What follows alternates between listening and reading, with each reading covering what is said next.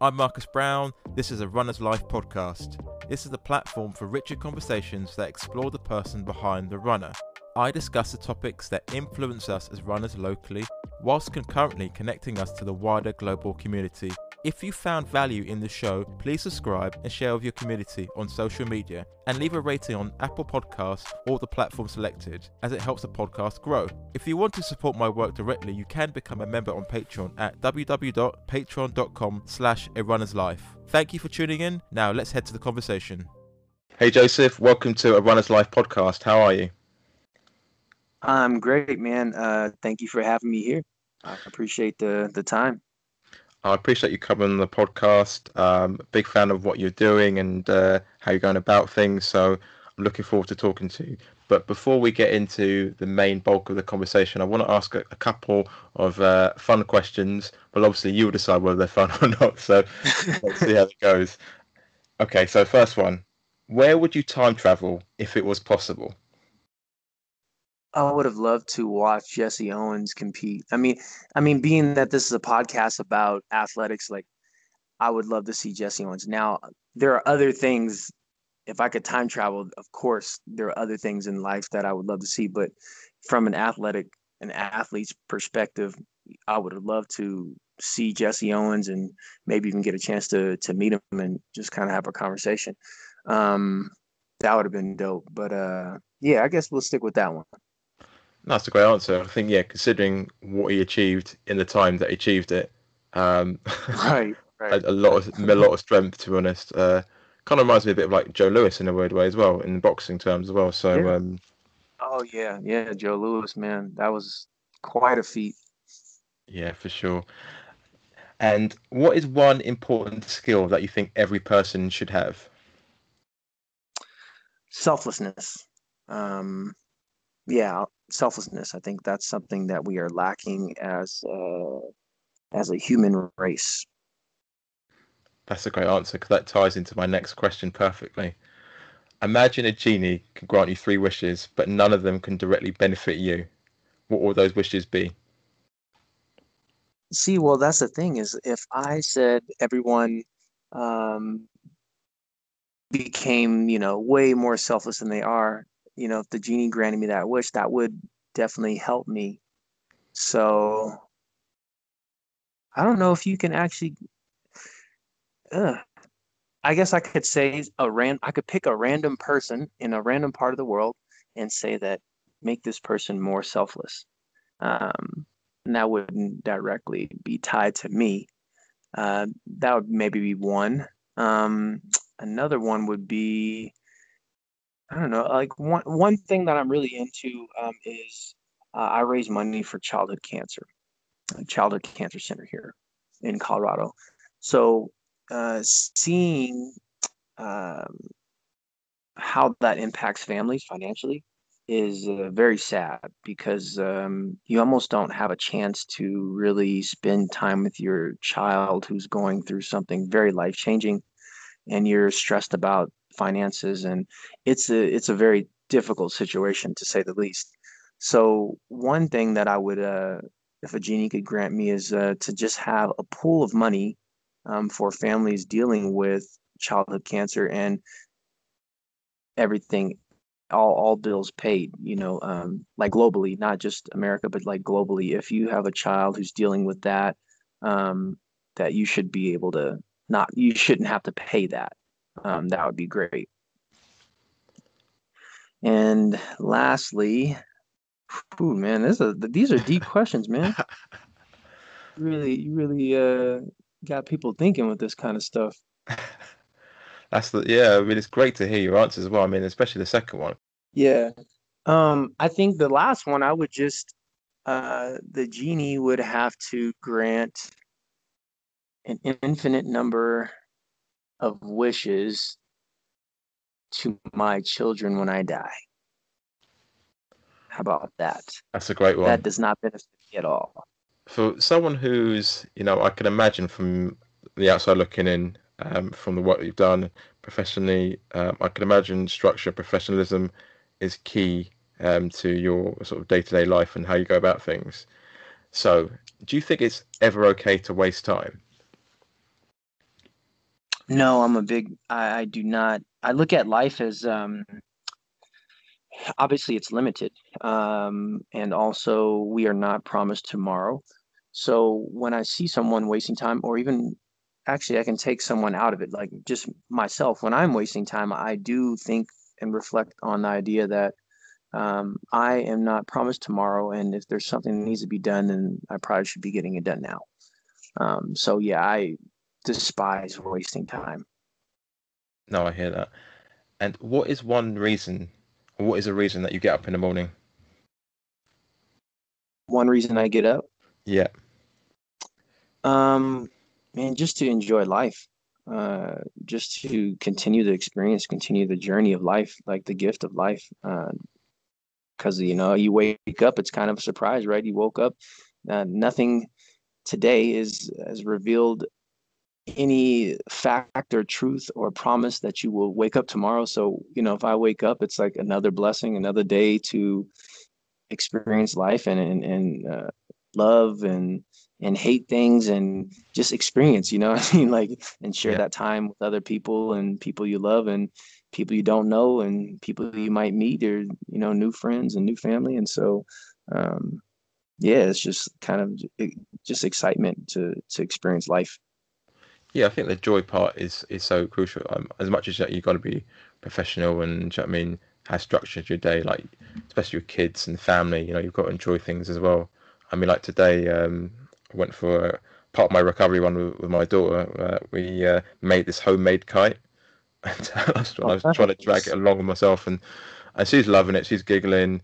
I mean, I'm laughing as well, and it makes you forget that you've just run like a ridiculous amount of miles the day before. so, um, but no, that, those are the kind of memories that you uh, you treasure really, and those are the sort of things you can look back in and go, oh, do you remember when you were young we did this? And that's the kind of thing. Right.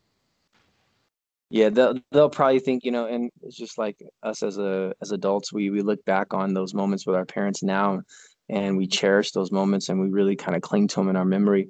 But in the time, you know, the the time after that, short time after that, kids probably think it was pretty cheesy, Yeah, exactly. but they'll love it later. What was the last time that you did something for the first time? Man, actually a couple of days ago, like like a day or two ago, uh went to a fast food restaurant and I'm not the kind of person to complain about food. Typically, I'll just make it work, but the food was cold, and I was just like, you know, I always just kind of keep it to myself. I don't want to stir the pot uh, when it comes to food because I've worked in the food industry and I've seen what happens sometimes to people who are complaining or giving them problems. So I was like, I definitely don't want to be that guy. Yeah. And um, you know, the food was cold, and I'm like, man, you know, I got kids. I don't want my kids to get sick and stuff. And I don't know how long this food's been sitting. So I actually took it back, and I, uh, that was the first for me because like I don't ever do that, and it was an interesting situation. Yeah, because you you sort of suffering through it inside. You're like, I should have said something. In your head, you think I should have said something while eating the cold food type thing. But yeah, I think yeah, yeah, definitely. It seems like the best option to sort of go and tell them. But obviously, like you're saying, how you say it is like definitely very critical. so exactly. can't be like effing and blinded and sort of just banging your fists and stuff because that's just not going to end well. yeah, you don't want to do that. So hopefully they gave you some warm food as a replacement. Oh, you know what, time. man? I I'm so against complaining in the first place because I know what can happen. Yeah, I just asked for my money back and I just went about my day because that was probably I felt more comfortable doing that rather than them making me more food. Yeah, I mean, sense. they missed the mark. They missed the mark so bad on this order that it was like clearly something is going on with management or the employees that day. Uh, so I'm just gonna take my money and keep it. Yeah, that makes a lot of sense.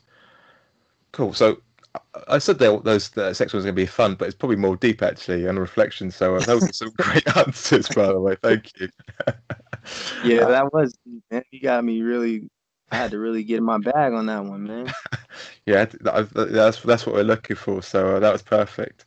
Um, and I'm just sort of thinking because we're both parents as well. Um, and at the time of this podcast, my daughter was two years old, and she might run, she might not, and it's not something I'm going to force her into. Um, but I could imagine, uh, as an elite athlete yourself, that people just assume that your kids are naturally going to start running, um, which isn't always the case because you know they're their own beings, they're their own pe- people. Um, but what advice would you give to young people um, who may want to get into running? Um, you know, I, one thing is very important, and I've seen a lot of people for uh, miss out on this opportunity is um, when you're young, it's more of a team experience, and um, you need to cherish that. There's a lot of athletes who get this prima donna mentality, and they think they're better than everyone, and they want to be a cut above the rest, and and they don't really communicate with their team, and they treat people like they're beneath them because they're maybe the most talented on the team, and uh, and even the worst person on the team maybe they maybe they don't feel comfortable um, really adapting to you know hanging out with the team and really opening up to the team because they feel like they're outside of that group.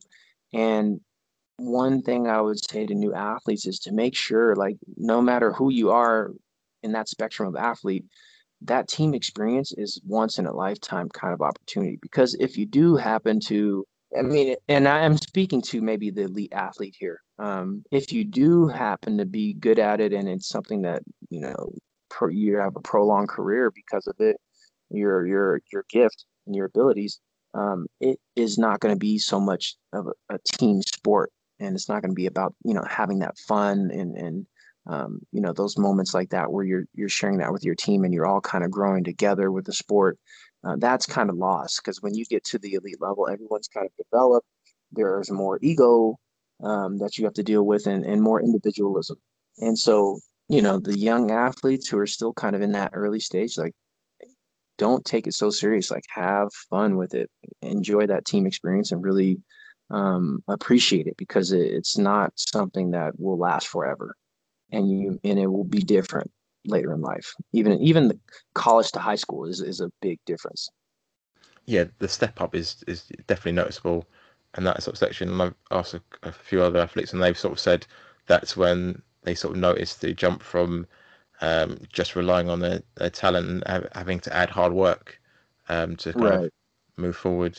I mean, um, and I wasn't even I wasn't even referring to it in terms of athleticism, like the athletic part about it. I was just saying like even the social aspect.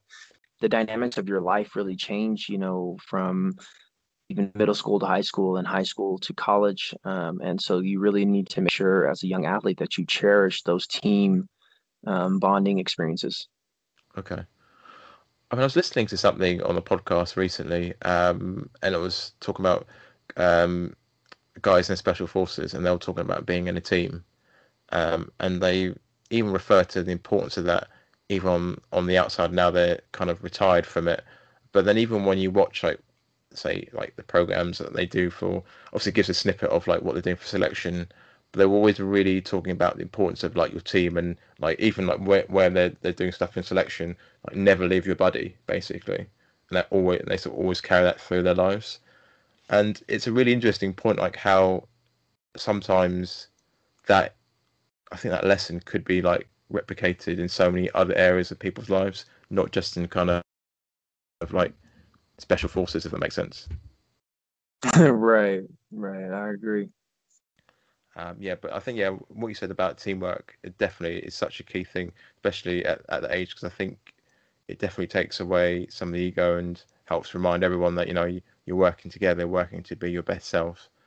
Um, but then also right. the fun aspect as well, like especially your kids. Like if you're forcing your kids to be like, you know, go and do this, it's not fun. Then if they don't want to do it, then that's going to turn them off it straight away. Right. Yeah, we've seen that. Uh, you know, especially with um, where I lived, there's a lot of good athletes in my in my high school and in my community, and so you would see the overbearing parents who would we'd be done with track practice and or even basketball practice we'd be done and and the parents would be like no we're having our practice now. And you could tell the kids were just miserable and they hated it. And um, sure enough you know they were great for a couple years but they just kind of found their way out of the sport out of sports in general um, because they were pushed so hard into it like just overboard Yeah. Um, you know, I think you do when when when you have children, you do need to push them to some degree. Um, but you have to know who you can push and how much you can push them because every kid's not different. If you got two kids, one kid might like to be pushed and the other might not like it. They might say, Hey, I, I want to go hard when I want to go hard and I want to work when I want. And so you really got to, you know, do your due diligence and understand and spend time with your kids so that they know, and not even just your kids, like even coaches, right? You got to get to know the kids individually because there's some kids that don't, they don't all work the same way this is the two part question. Um, can you sort of take us back to your first running memory? Um, and then, secondly, can you explain the reasons why you continue to run today?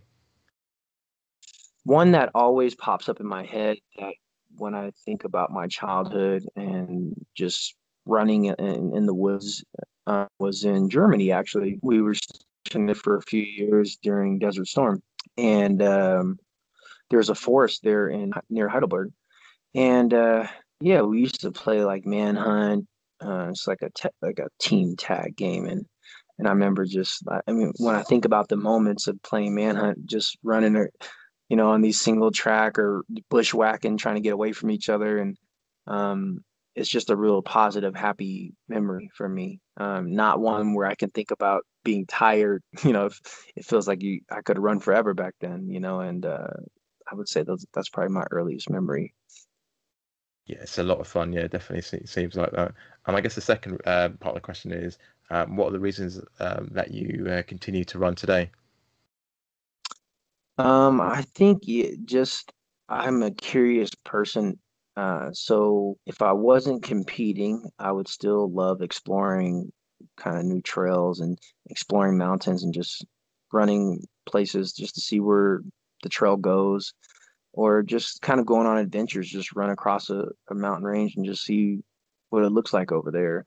Um, and I think for competition wise, the reason I still do it is I'm I'm curious in terms of what can I get out of myself, like how fast can I run or how competitive can I be, um, you know, and trying different uh, methods of training. And so, just I think curiosity. I guess curiosity to kind of explore the world, like you said, but obviously curiosity in the same aspect to see what your best looks like. Right. Okay. Now that makes a lot of sense.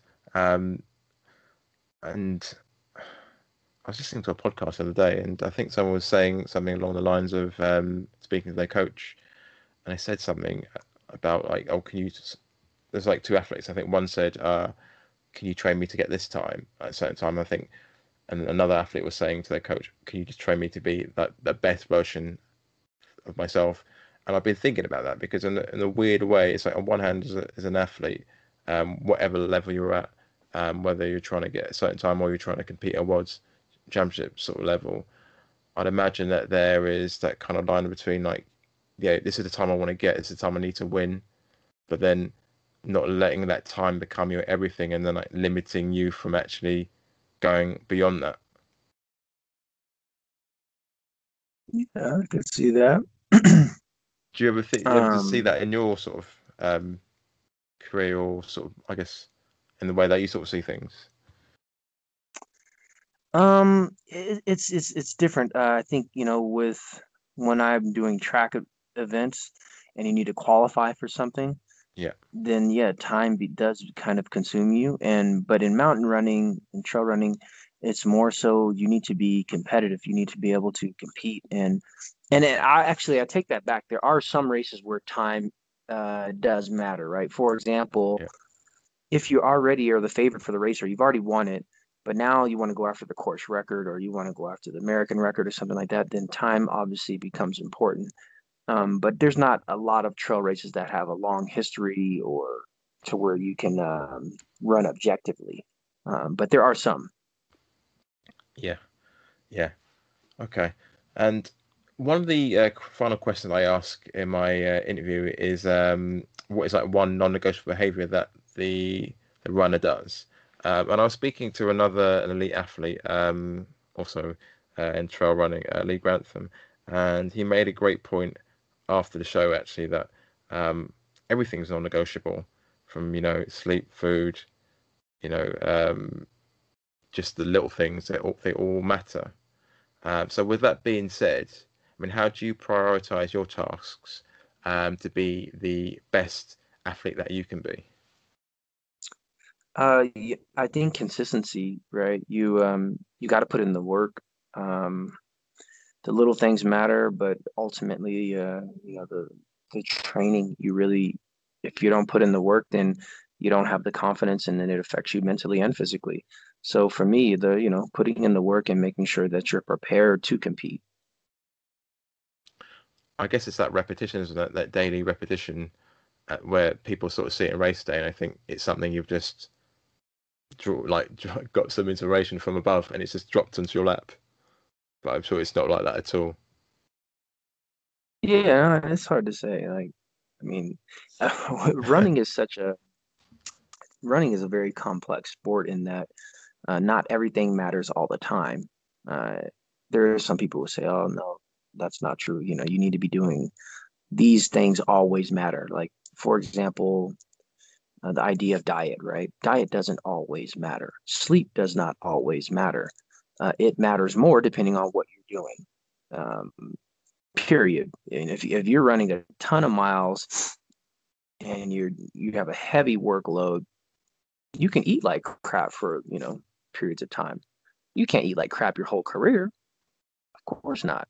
Um, sometimes you're training really hard and you can't sleep, right? You can't not sleep for a whole year of, of racing and training. You know, there's a periods of time where you might not sleep well, um, but it's not something that is necessary like all the time. Yeah, that makes sense. And like something that sort of annoys me slightly is like when you listen to general list of advice, like saying, you know, you need to have say eight hours of sleep plus. Now, not knocking the fact that you do need sleep for recovery, but if you've got like a seven month year old, and I know you've got a young young child as well uh, and young kids, you know that's not always possible, and you can't just say like, do you know what, your kids like I've run this much, can you let me sort of sit here and rest my legs and all that kind of stuff? They don't care. so I guess yeah, they, case, they gotta just, they gotta eat, man. Yeah, it's like you come home, like no one cares like how far you run. They're like, just be dad, do your thing, and shut up. yeah, uh, I found it to be actually better. Like that, I, now that I have kids, I notice like there there'd be days where I had a tough workout or something, and, and I don't feel good, and um, you come home and and you waste a lot of time on yourself and just not doing anything and just feeling like crap. And now because I know I have kids and I know when I get home that life is going to be different, it's made me think about okay, recovery first and foremost. And um, what am I doing during the workout? Am I overtraining? It's making me look at my training differently. Like, why do I feel that bad? You shouldn't feel horrible like that after a workout for so long. And honestly, uh, they kind of re-energize me. Like I come home kind of tired from the workout, and you know I feel better by the end of the time I'm hanging out with my kids before nap time or something like that. You know, when I come home from my workout and we're hanging out before they take their naps, kind of wakes me up a little bit and kind of livens and loosens me up and uh, maybe I had a bad workout and you know hanging out with the kids kind of uh, lightens the mood and you know five minutes after playing with them I don't even remember why I was mad about the workout. Yeah, that's so a great been, point. It's been quite beneficial. Yeah, that makes a lot of sense. I mean, I can sort of relate to it in that sense because you know once you come through the door, um, whether you hit your splits or you don't hit your splits, or while you're thinking about the next workout, it, you're not got that time to sort of think about it. And like you're saying, sometimes you can, if it's just you on your own, you can sit there and think about those thoughts and overthink it. Um, right. um, and like you're saying, like not everything matters all the time. Like I don't think you need to be like wasting all that mental energy all the time. Um, so um, I think yeah, definitely they do help in that way. I think just keep you grounded and keep you focused. Definitely. Definitely so moving to um, racing, um, I'm sort of thinking um, with emotions. I mean, we all have them. We all feel things, um, but sometimes even when I'm running, say if I'm doing a workout, I couldn't really tell you what I was thinking or feeling. To be honest, I mean, it wouldn't be a very long book. Um, but what emotions? I mean, when you, because I guess some are sort of feeling or not feeling or whatever. But I mean, what emotions do you feel that you you experience for you to run at your optimum best? Um, I mean, it's gonna sound bad, but I think I've always uh, been fueled by hatred, right? Um, and negativity. Uh, someone saying I can't do something, or um, doubting me, or someone thinking they're better than me, or they're gonna beat me, or someone thinking I can't reach the mark that I'm looking for, you know, the goal that I'm looking for, and um, and even mentally, like sometimes I doubt myself personally and just say, you know, I don't think that's for me. I don't think I'm ready to do that. And it's like in the midst of the race, it's like, no, screw that. Let's see if I can make myself wrong. So yeah, I mean, it, is kind of a strange thing to say, but it is something. Uh, you know, being fueled by negativity is something that um, I think I've carried even you know from basketball as my first sport. Even from basketball, it was kind of the same thing in basketball, and uh, even today in running. you know, listening to what you said there, it reminds me of something I've been thinking about when I saw um, some stuff that Reggie Miller used to do, and even stuff that Michael Jordan did in when he talks about in the Last Dance. Um, I just using like little bits of energy that people give them to just like motivate them because I'm just sort of thinking like in anyone's career to be a, a sort of high level motivation, you know, I mean, you can't maintain that all the time. So I guess it makes sense to kind of use those little bits just to kind of pick you up and give you that extra bit of fire. Yeah, I never thought about it like that, but that's yeah, it's probably a good way to explain it. I mean, I've been thinking about it recently as well. Like, for example, like for one of my, I've got a, a marathon goal, and um, I remember getting some negativity about it, and I kind of use that as a as a fuel. Um, those kind of doubts a little bit. It's not something I think about every day. You know what I mean? Like you carry with you. It's one of those things that sort of pop up, or someone says something like you say, and then you're like, "I'm going to show you," type thing. Right. Yeah. No, I mean, it, I, it's probably not as weird as I think. Like, I bet there's a lot of people who are fueled by negativity, but maybe just don't want to say it. But yeah, it's probably pretty normal uh, for athletes to be fueled by doubts and negativity. No, I agree. I mean, I think because sometimes it can't always come from like the nicest of places. Not saying that athletes are horrible people. Um, it can't always come from sort of like sunshines and rainbows and like I'm gonna be the best version of myself at the top of the mountain. it's from some yeah. sort of deep, dark place of just like that makes you right. go into that sort of that place that you need to kind of be uncomfortable and just live there. Exactly. And this probably answers the second question, but I mean, you talked about that sort of side, but I mean, can you sort of describe the sort of mental tools that you use when you're under pressure? Um, I guess you've talked about the negativity, uh, not negativity, but using that sort of that aspect to sort of fueling certain, certain parts. But are there any other sort of tools that you use? Um, not really. You know, like I, I I, I like high pressure situations. Like I, I, I don't know. I feel like I thrive off that. Like if it's not a big deal, then I probably won't do very well. You know, if it doesn't mean anything to me, then I those are the races where I usually don't do as well. So um yeah, I think I I'm looking for that. Like it needs to mean something. There needs to be some kind of drama about it or it uh, it's a waste of my time in a sense if I'm looking to do something um, beyond what I've done before. Okay. Um, no, that makes sense. So, and I mean that from I mean definitely makes sense in terms of like just where you're coming from and the things that you've done. Um, for those that don't know you, um, I just like a it's like a really super brief summary. I mean, you're one of the best trail runners that I think the US has ever produced. I mean, you represented Team USA over 31 times competed at the World Mountain Running Championships. I reckon nine consecutive years. You've won eight World Championship titles.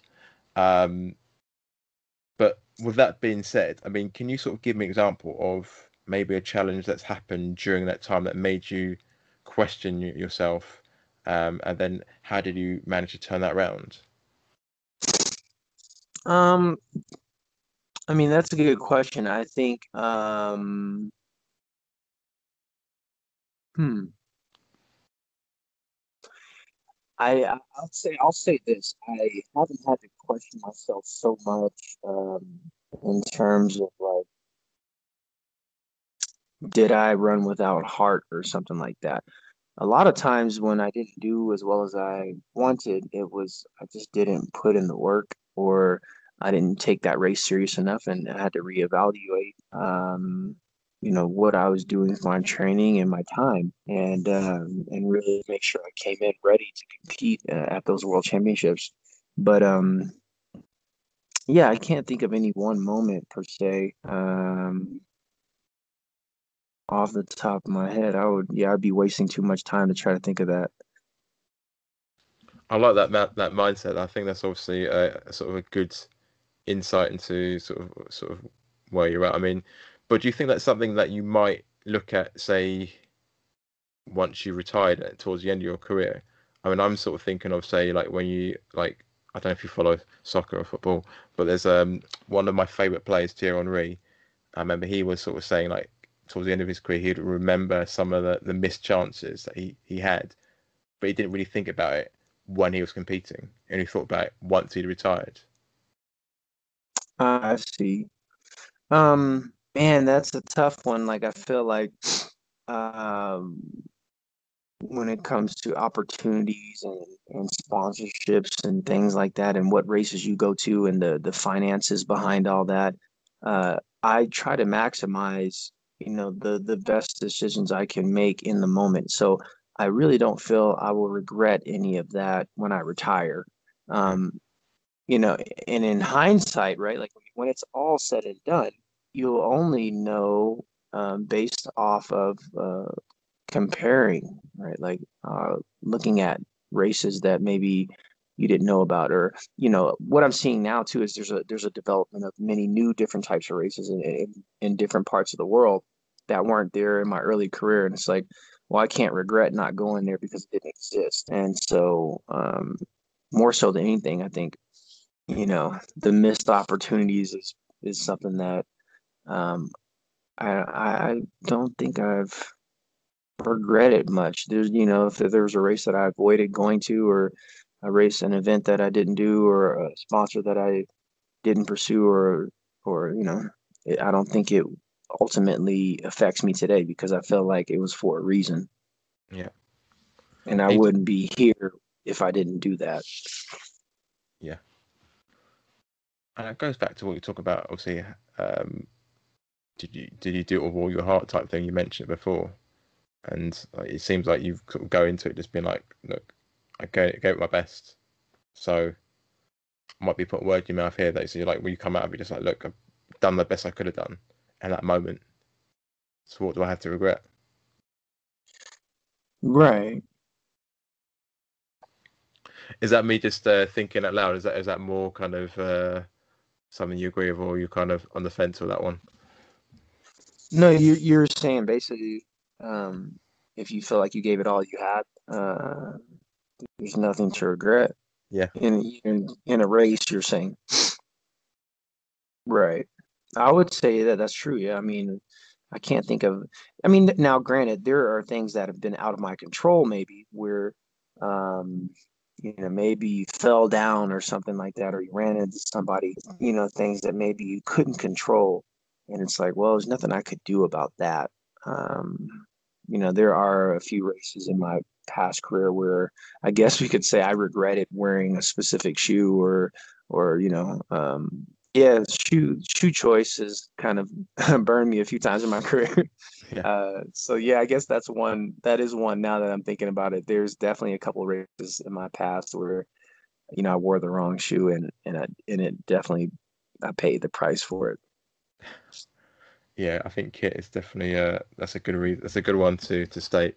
Um, and we all talked about the challenging side, um, but can you um, talk about uh, one of your favourite achievements from your career to date? um, just the consistency, um, being able to, um, you know, just, you know, tack on to a lot of the achievements I've accomplished, and just kind of consistently adding to those uh, those feats over the years, um, over a long period of time, um, because I know it's really easy to.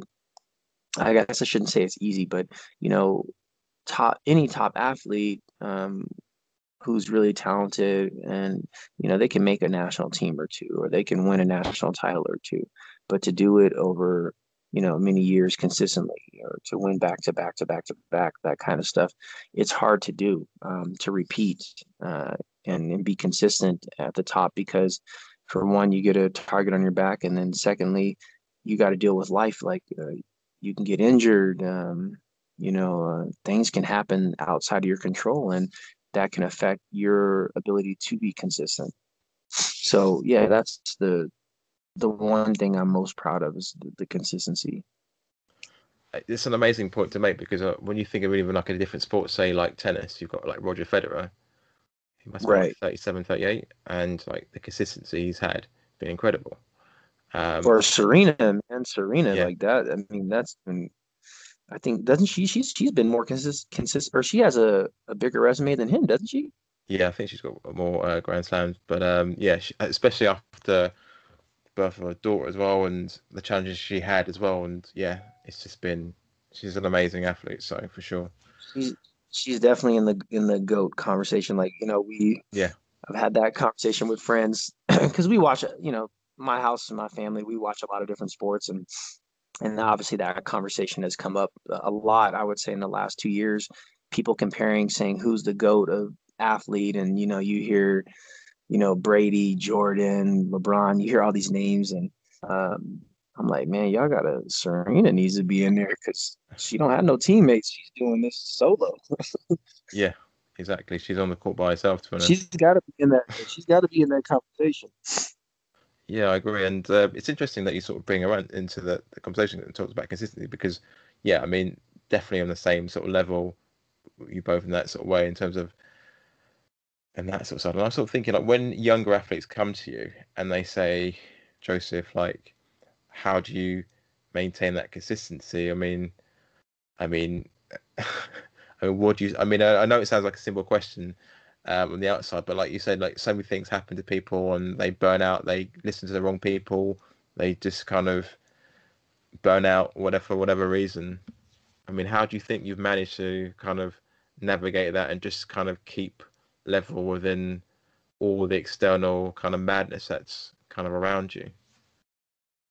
Um, yeah, I've always been kind of a lone wolf, um, just myself personally, and I think the the benefit of that uh, has been uh, I'm not a follower. And I think when you are a follower or you are easily influenced by other people, what happens is you want to do what they're doing. Oh, they ran fast. I want to run fast today. Oh, they ran this time on this mountain. I want to run that mountain now. It's like you have to figure out what is best for you personally. You can't chase everyone else's dreams and goals. You got to find out what do you want to do you know what are your passions and what makes sense for you individually and i think you know that's the one thing i would tell any young athlete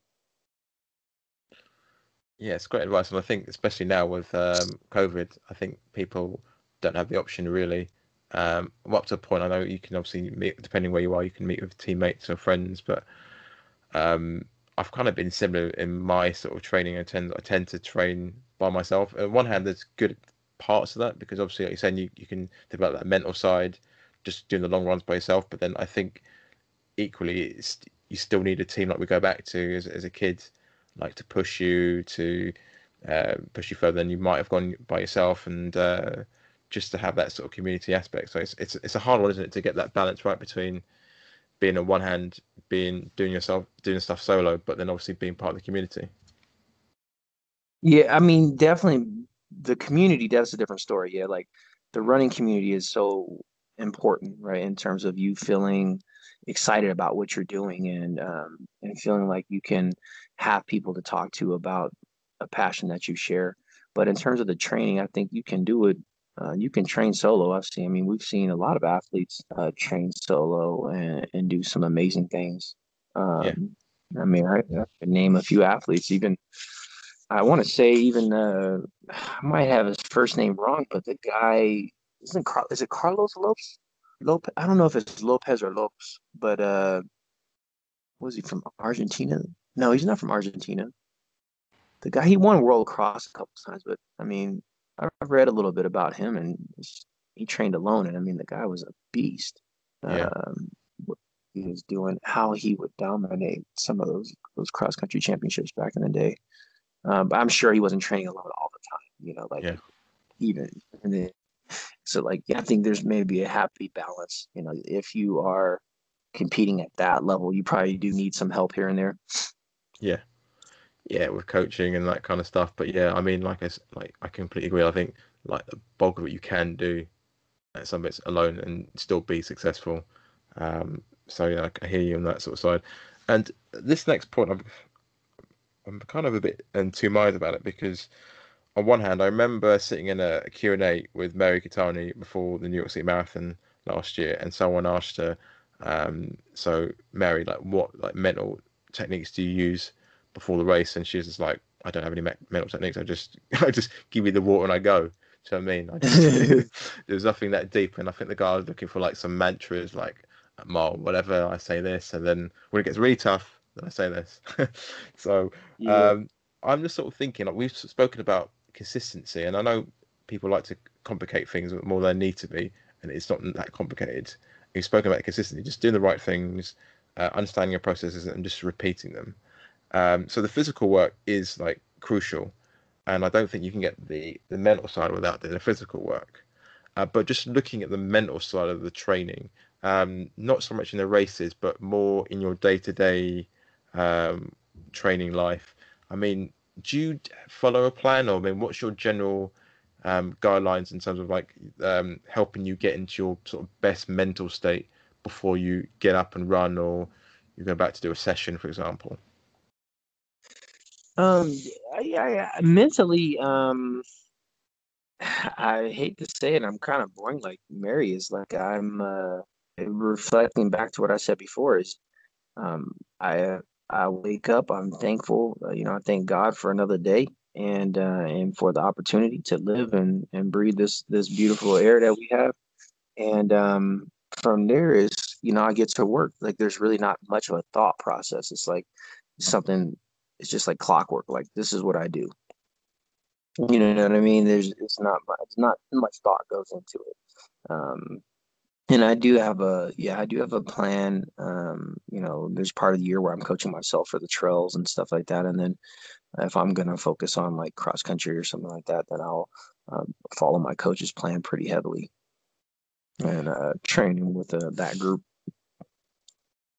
Yeah, I mean, listening to what you said reminds me of something I remember reading. I think it might have been Dan Carter, um, a rugby player for New Zealand, and he basically, after they, they won the World Cup, he put something on Twitter, basically like a note from his a notebook, and he said something what you just said. Like he said, "I'm I'm born to do this." It's like you said, like this is what I this is what I, this, this is what I do. Do you know what I mean? So you've got that confidence, and then everything else kind of we've got the gratitude part, and he, he talked about having fun. But it's really simple. But like if you look at those like couple sentences, I mean, it's obviously distilled from all the other stuff before, um, and it just really sort of reminded me what you just said there.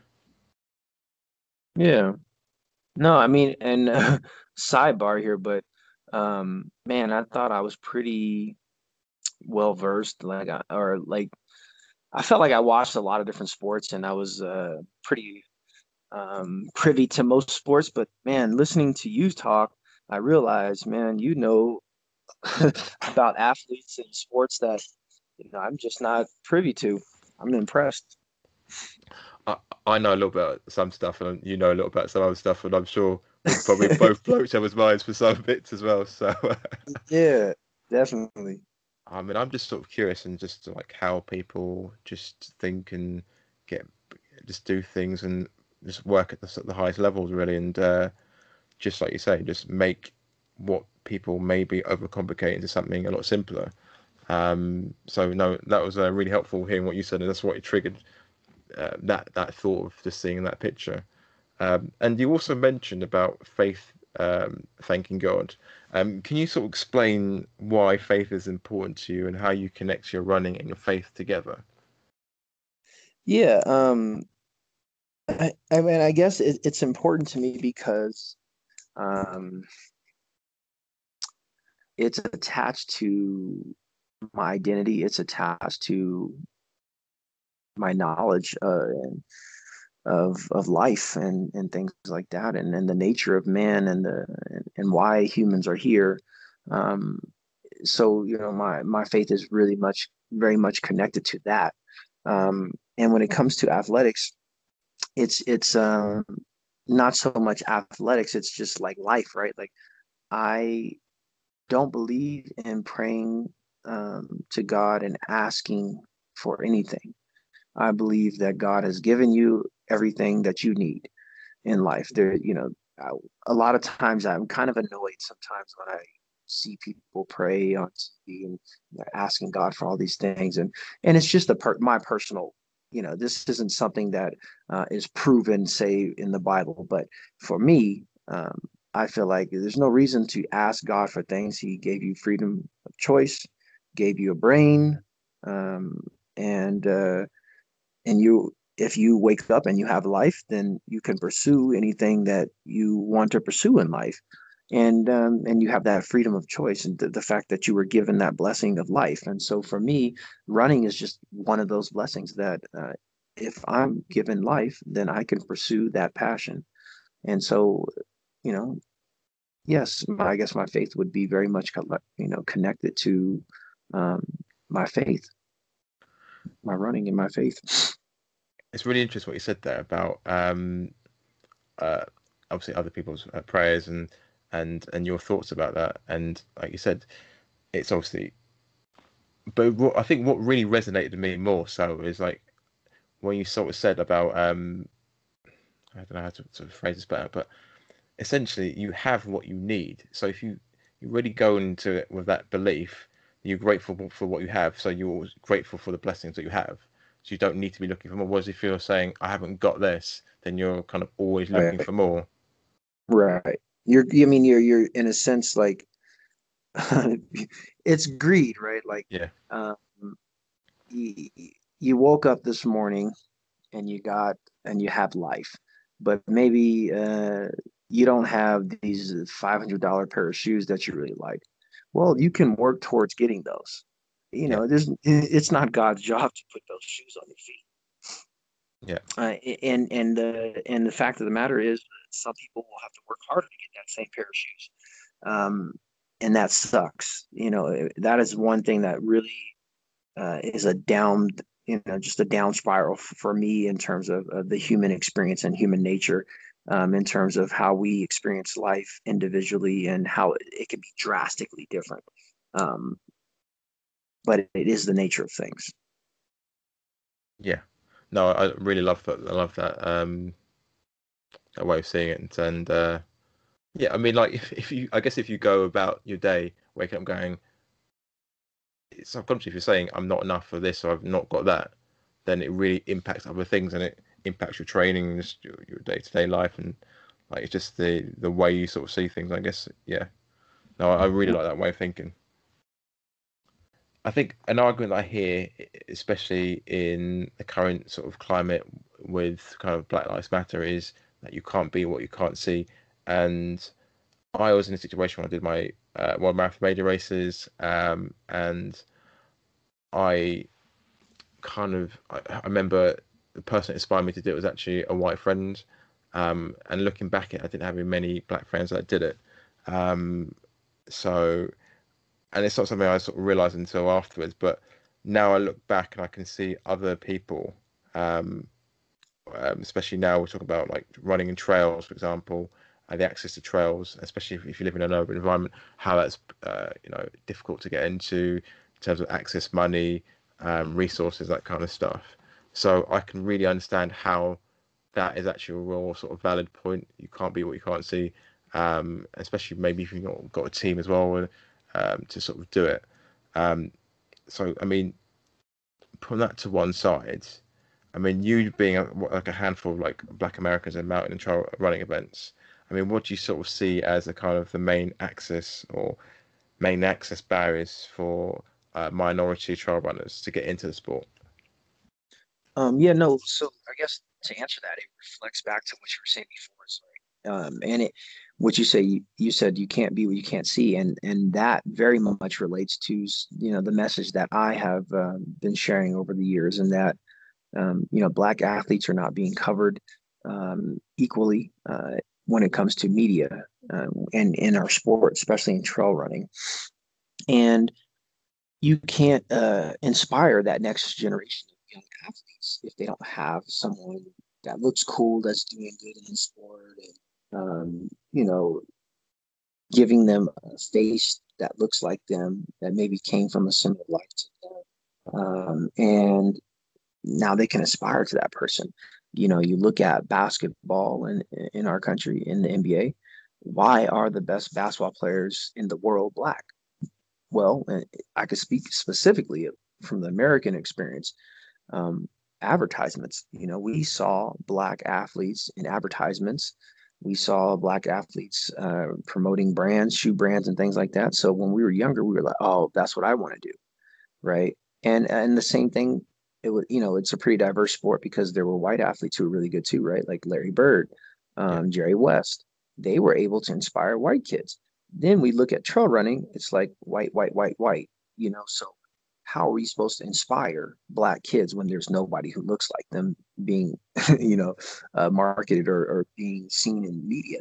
And you know the big problem with that is what you see later right? Uh, brands typically sponsor athletes who are in the media.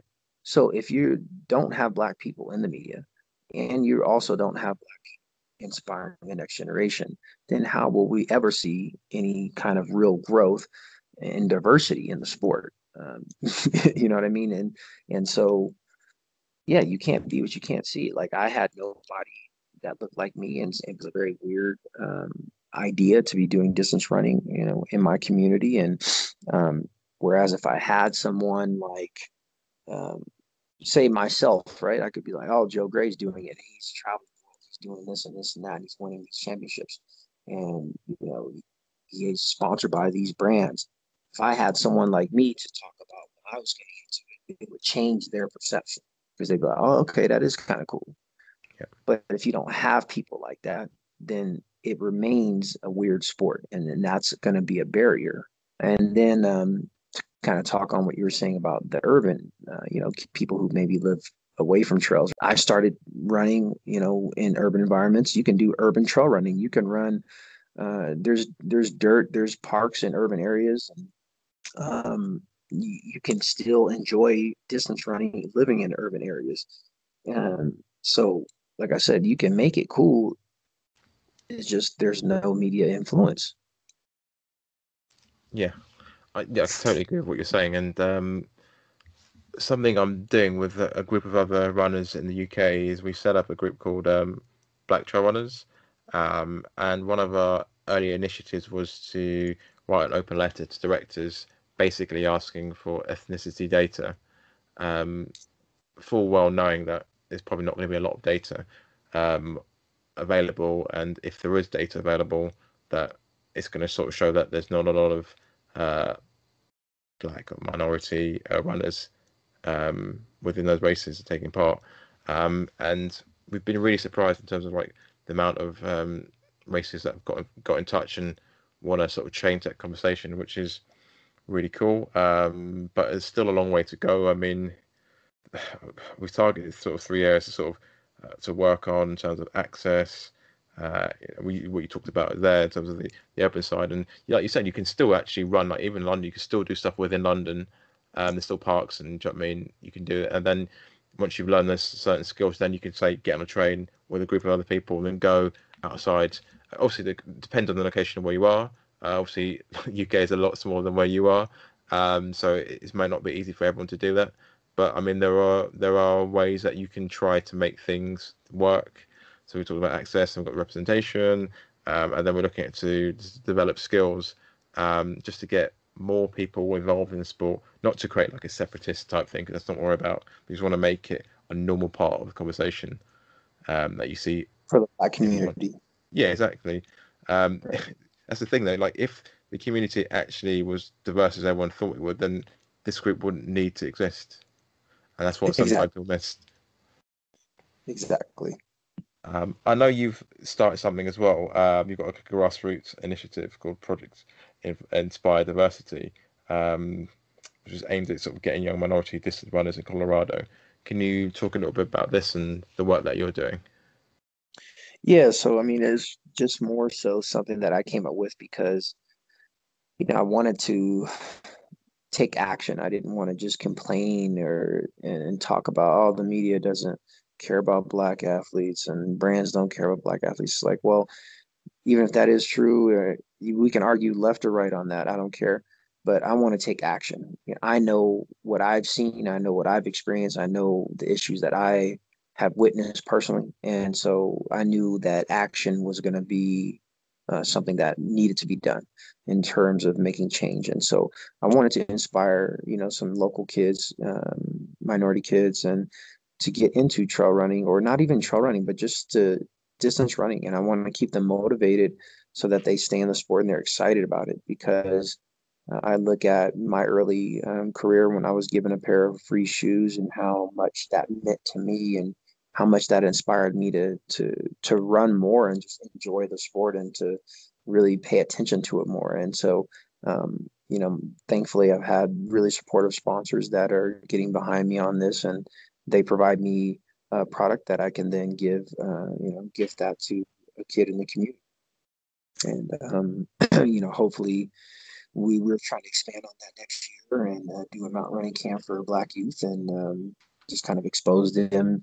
It's, you know, a lot of these kids maybe have never camped before. Many of them, probably none of them, will have had mountain running racing experience, and we want to be able to give that to them as well during the camp. And um, so, yeah, I just want to create a unique opportunity. I think that's really cool what you said there because um, people just say like you know running's a cheap sport or what whatever you just get a pair of shoes and you go.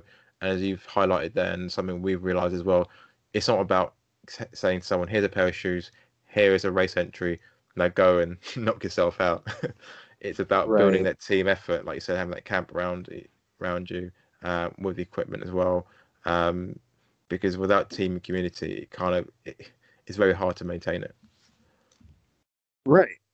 Yeah, I mean, and then you know, just having uh, experience, you know, in the mountains can help you be more comfortable with even pursuing a racer and being around other trail athletes. And, you know, we're going to have myself and other people there who are uh, familiar with the sport, you know, being able to answer questions for the kids. And I look back on even uh, my basketball career, right? Yeah. My, um, when I first started playing basketball and going to tournaments and things like that, there's so much you don't know about tournaments and and how they the flow of tournaments and and jamborees and things like that. And being around kids who've been there you learn a lot within five minutes talking to them. And it's like if you didn't know that if you know the teams that go to jamborees and tournaments experience they get blown out. They're they're not there for more they, they, they take their first few losses and they're out there.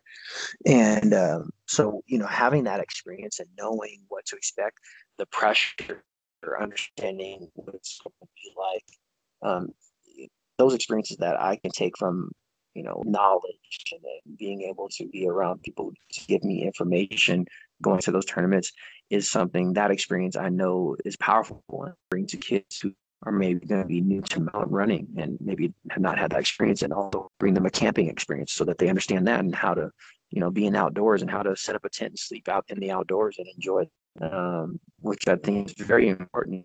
It's a beautiful land and you got to get out there and explore it and and camping is just one of those ways to do it. Even if you know maybe let's just say uh money's an issue you know um i know there, there have been periods of when, when I was younger where money was an issue and maybe exploring a new town or a new mountain, uh, I didn't have money to stay in a hotel. So I, I could camp out for free. And, and maybe in some um, situations, you might have to pay like a small um, camping fee or something like that uh, to stay on like a campground, but much cheaper than a hotel when, you know, you're, you don't have as much money. So, you know, just showing them how to experience the outdoors, um, you know, in a, in a way where you don't have to ask your parents for 150 bucks to stay in a hotel or something. Yeah, it's like being resourceful. And I guess, to be honest, ironically, those are the skills that you take into running, anyways. I always feel like running is like problem solving, anyways. It's like being a detective of some kind. because nothing ever always goes to, goes to plan. There's always something that happens slightly that might deviate you, and you've got to kind of deal with it at that moment. Yeah, that's for sure. You got to be quick on your feet. definitely. I love I love that pun there, by the way. I think that's definitely definitely useful. You've worked hard to sort of build up um, to where you are now, um, and from the outside looking in, people will have preconceived ideas of who they think you are based on what they think is true. Um, so they'll look at you like a pro athlete. They'll be like, "Yeah, it's all right for Joseph. He's all right. He's got it sorted. He's he's, he's fine. he's he's got his he's got stuff sorted." Um, but when you look at yourself in the mirror, who do you see looking back at you? Um, I don't know. I mean, I, I see a child looking back at me, uh, who has like a lot of goals and and um, still looks at life as a I don't know as a just as a, a ball of opportunities. I look at life as a ball of opportunities, and um, that's the person. I just like a child. I, I see a child looking back and um, and not knowing what opportunities do I want to, you know, choose. And um, so, yeah, I mean, I guess that's a good way to put it. I love but that. Also, you know, also, I also see, um, you know, I think it took a while, I think, to hit me, but I actually, I, saw, I see a father now. I see a dad. Like I don't see um, just Joseph the runner, Joseph the husband anymore. It's like, oh, you're you are a father.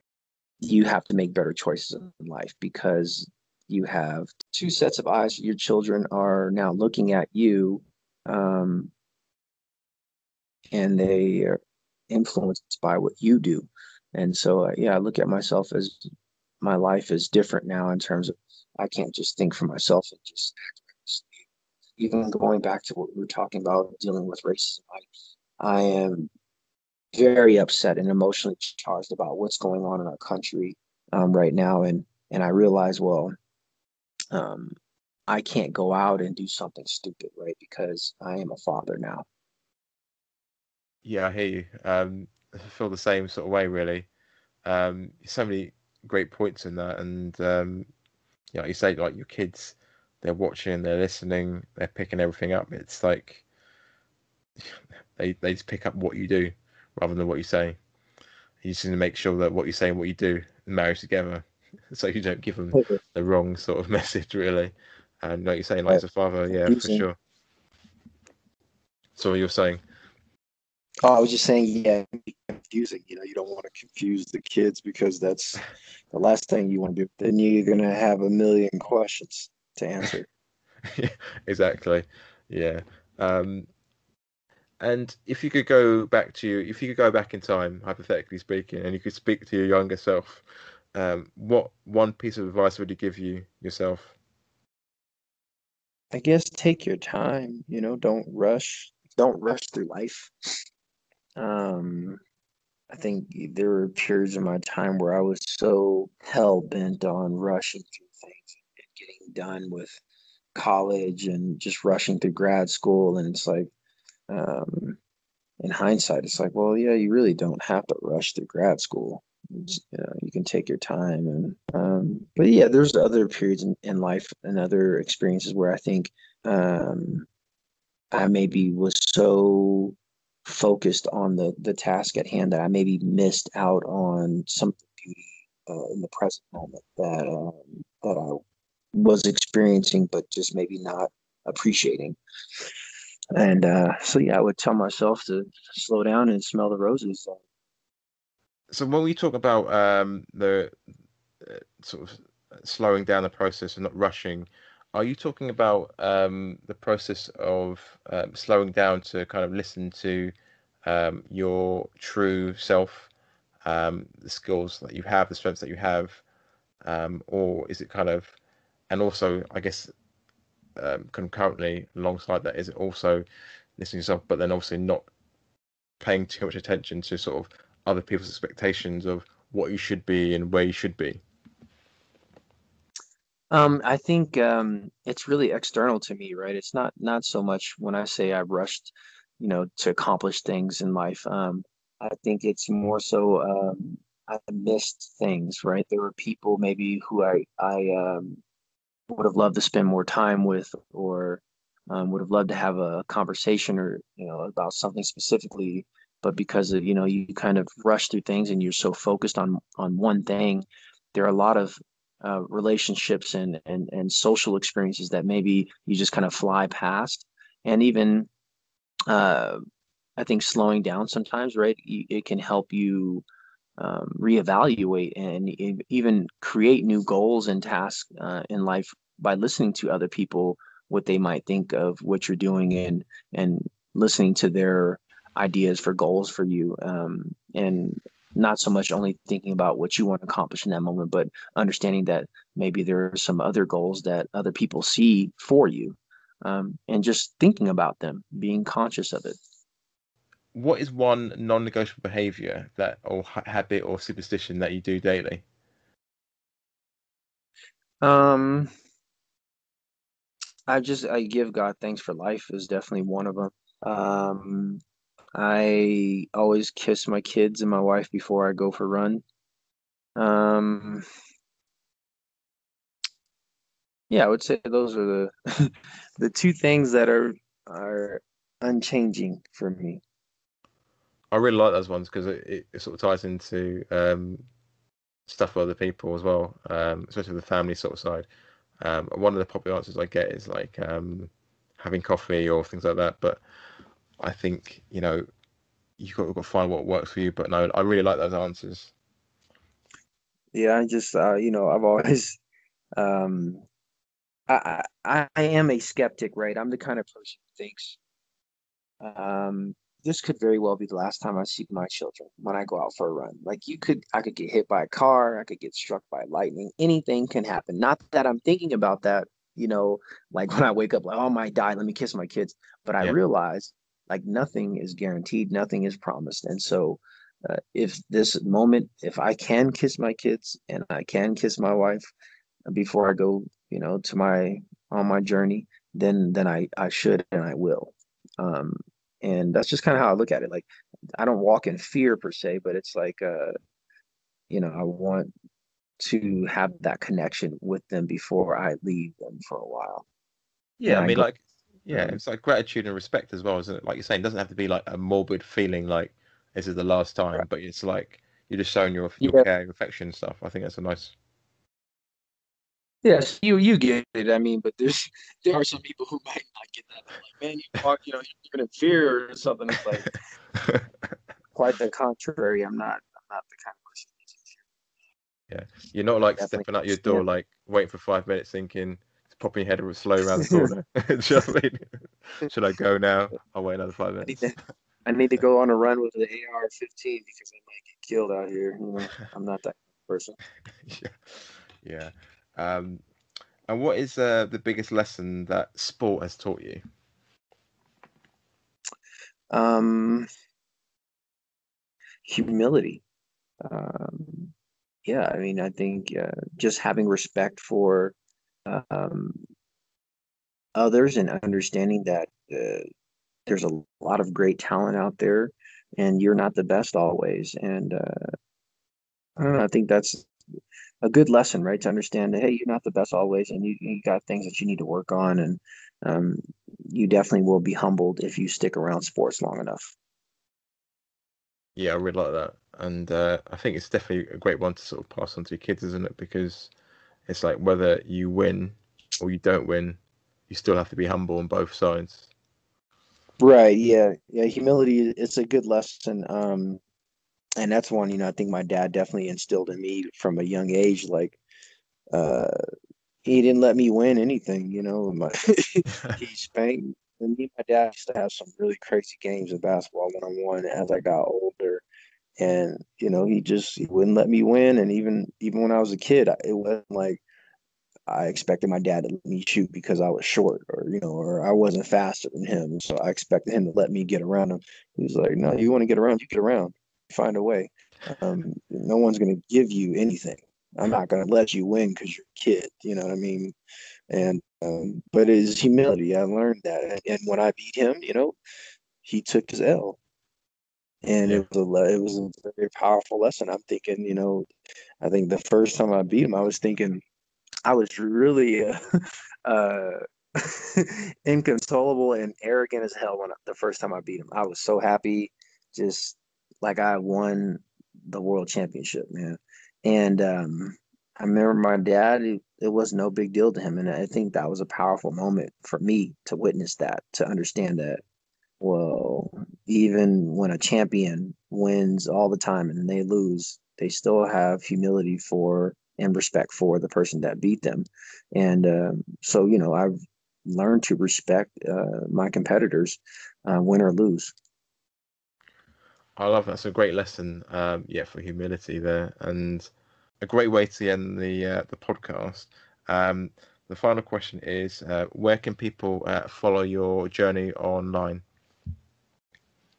Um, so my Twitter and my Instagram name are the same uh, at Joe Jeezy, J O E G E E Z I, and then um, Facebook.com slash Journey of Joe Jeezy. Um, those are the the main platforms I use. So uh, yeah, if you uh, want to give it a follow or um, want to connect, uh, ask questions, whatever, just say hey. That's all welcome. Awesome it's been great talking to you. Uh, thank you for being a guest on the Runners Life podcast. Hey, thank you for inviting me to your platform, man. I really appreciate it.